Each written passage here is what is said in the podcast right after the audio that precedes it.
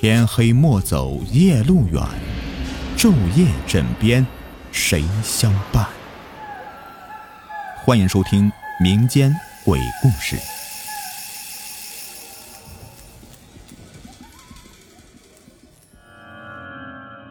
你们好，我是雨田，欢迎收听民间鬼故事。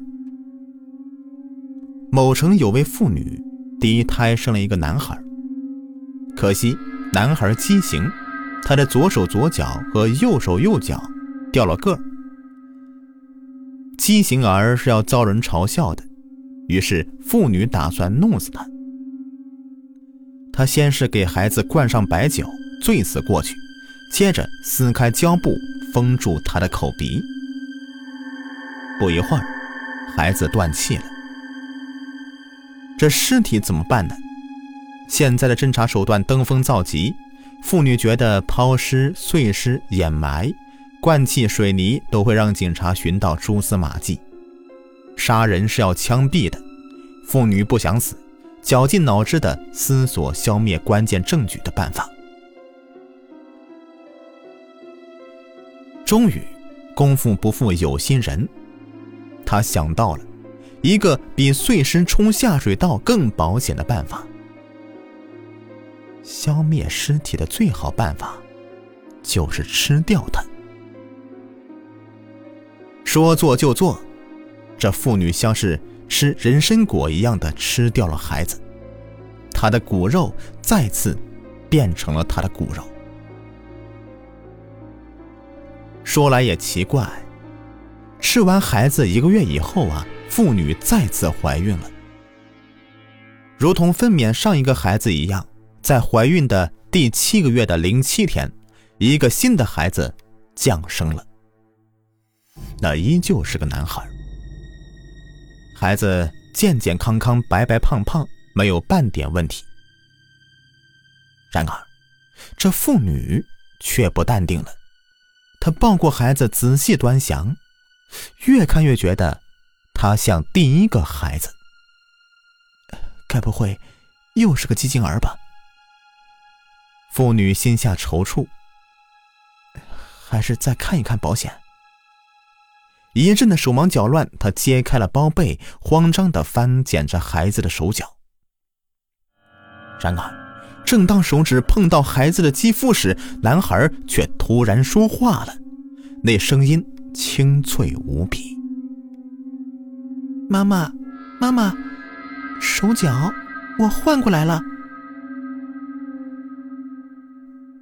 据说，民间流传一种巫术，它是从猫狗身上学来的。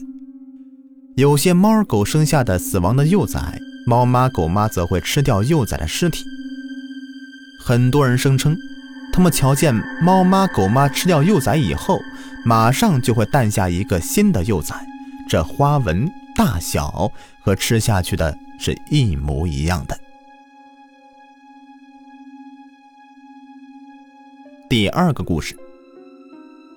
小时候呢，我总相信那些传说，什么乾隆在野，真正的高人往往是那些最不起眼的人。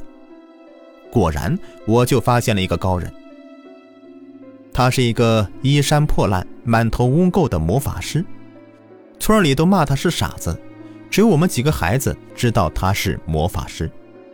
这个是亲眼所见，尽管大家只见过一次。那天的天气很暖，风和日丽。傻子跑过来说，他研究出了魔法，邀请我们参加他的实验。可以亲眼目睹魔法，这是每个孩子梦寐以求的愿望，谁也难以抗拒诱惑。傻子在前面走，这我们几个在后面跟着。没多久。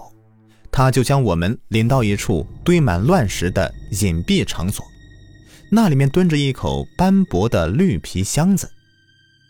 傻子道：“呃，看，呃，这个绿皮箱子，谁藏在里面，我就可以把它转移到很远很远的地方。”说实话，那个绿皮箱子平平无奇，我们都不相信他的鬼话。傻子就打开箱盖说道：“哎。”你们谁来试试啊？在场的总共有四个孩子：凡凡、水淼、孟来和我。我是年纪最小的一个，最大的是凡凡，他的胆子也大。我来，凡凡毫不犹豫的就爬进了箱子。好，傻子盖紧箱盖，开始施法。他没有念咒，也没有画符，两只手像是擂鼓一样的在箱壁上一通乱拍。奇迹出现了，箱子竟然轰隆隆的动了起来。音色犹如炸雷。不一会儿，这炸雷声消失了。傻子笑嘻嘻的打开箱盖，冲我们展示。果然，这箱子里空空如也，凡凡真的被移走了。我要，我也要！哇哦，这傻子果然是一个魔法师。我们争抢着要进到箱子里试一试，想看看箱子能把我们送到什么地方去。傻子道。呃，不急不急，从大到小，一个一个来啊！